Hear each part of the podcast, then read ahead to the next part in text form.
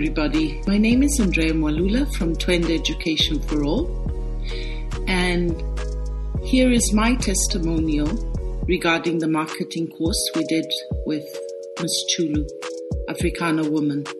I have to say that it has opened up my eyes and really made me appreciate and understand everything that is needed in terms of marketing your product or service, branding it, advertising it using social media and, and other platforms. Um, but really, so the collaborative spirit that existed amongst all the participants there was truly commendable and enabled us to freely share our, our challenges and questions and tensions that we might have had as well. So thank you, Chulu, and I would recommend the course to any woman that wants to further market her brand, her services, products, and really penetrate the Zambia regional and global market. You're going to get a deep insight into how to do it with an expert that has a passion for it all. Thank you, Chulu, and thank you, Africana woman. Thank you, Andrea. Sis, the doors are open to enroll in our Rebirth course. As you heard from Andrea, this course helps you level up your personal or business brand. It is an online course, and this means that it doesn't matter where you are in the world, you can benefit from this experience. So for eight weeks, you will have live hands on training and it means you will not be sent a video to watch on your own, but you will have access to me directly to ask clarifying or personalized questions there and then. You will learn the BMCS framework, which is branding, marketing strategy, customer service, and social media. The best part is that you will use your brand or your business as a case study. As a result, by the end of the eight weeks, you will have a detailed strategy, a blueprint that you can immediately implement. So, to find out more about our rebirth course, go to the show notes and find the link or visit africanawoman.com. In the Africana Woman community, we have a saying which is know your roots, grow your purpose.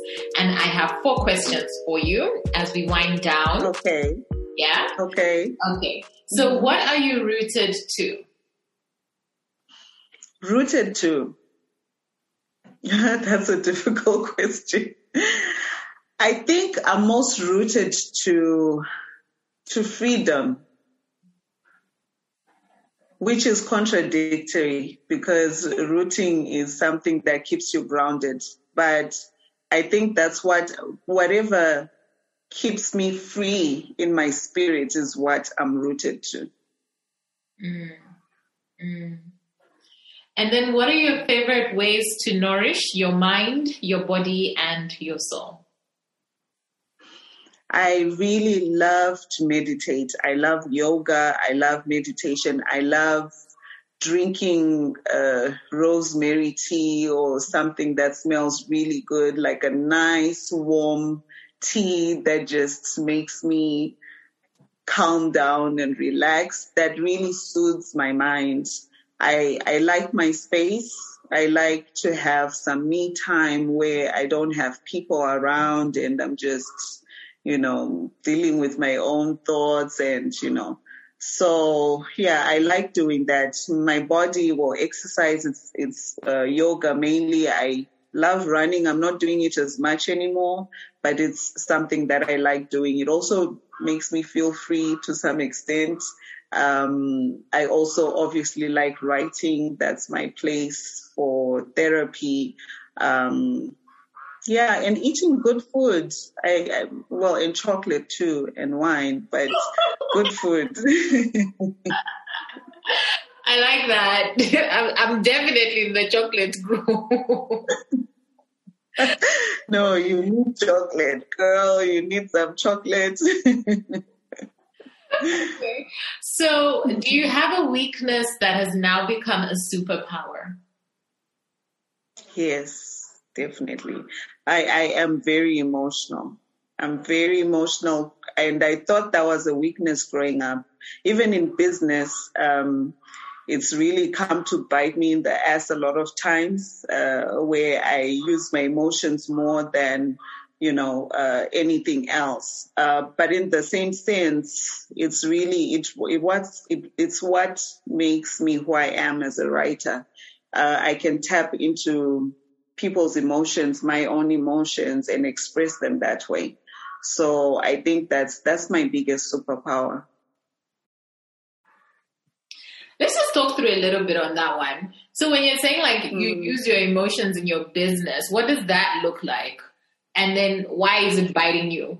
Because I feel like, you know, that thing which you think is a weakness, how do you transform it into something that's powerful for you? And what are you thinking in terms of how you transform that to work for your business as well? Mm-hmm. Well, for my business, um, I work. It's it's a very male dominated industry. The industry that I'm in um, for earth moving, so a lot of the guys who actually are on the ground are all men, um, 99% of the time. And um, sometimes there's certain there's certain ways. I have a business partner in the same business, and he deals with things differently. Like when someone does something wrong uh, in the company or whatever is very tough and hardcore. And the industry requires that because we, we have a lot of loopholes in the operations. So you need to keep it tight. So that's how it bites me in the ass. So if I'm too, for example, give someone else, somebody a chance who I know maybe has kids and see that maybe they've made a mistake and try to give them another chance. If they take advantage of that situation now, then it comes back to me and I lose money because then maybe they do something stupid again and you know. So that's what it looks like. In the same in the same breath um, it's given it's given the industry a feminine touch I think to to make people realize that this it's a person behind the machine. Um, there's there's a family behind this person, so um, it's really not just about making the money only. It's about just building people and you know just building building a relationship with your workers and making sure they are motivated in that way where they feel they are they, they are respected and cared for like that. Thank you for that. Thank you for expanding. Um, what do you know as a certainty? I know I know that there's magic to life. That I know for sure. Yeah, that's beautiful.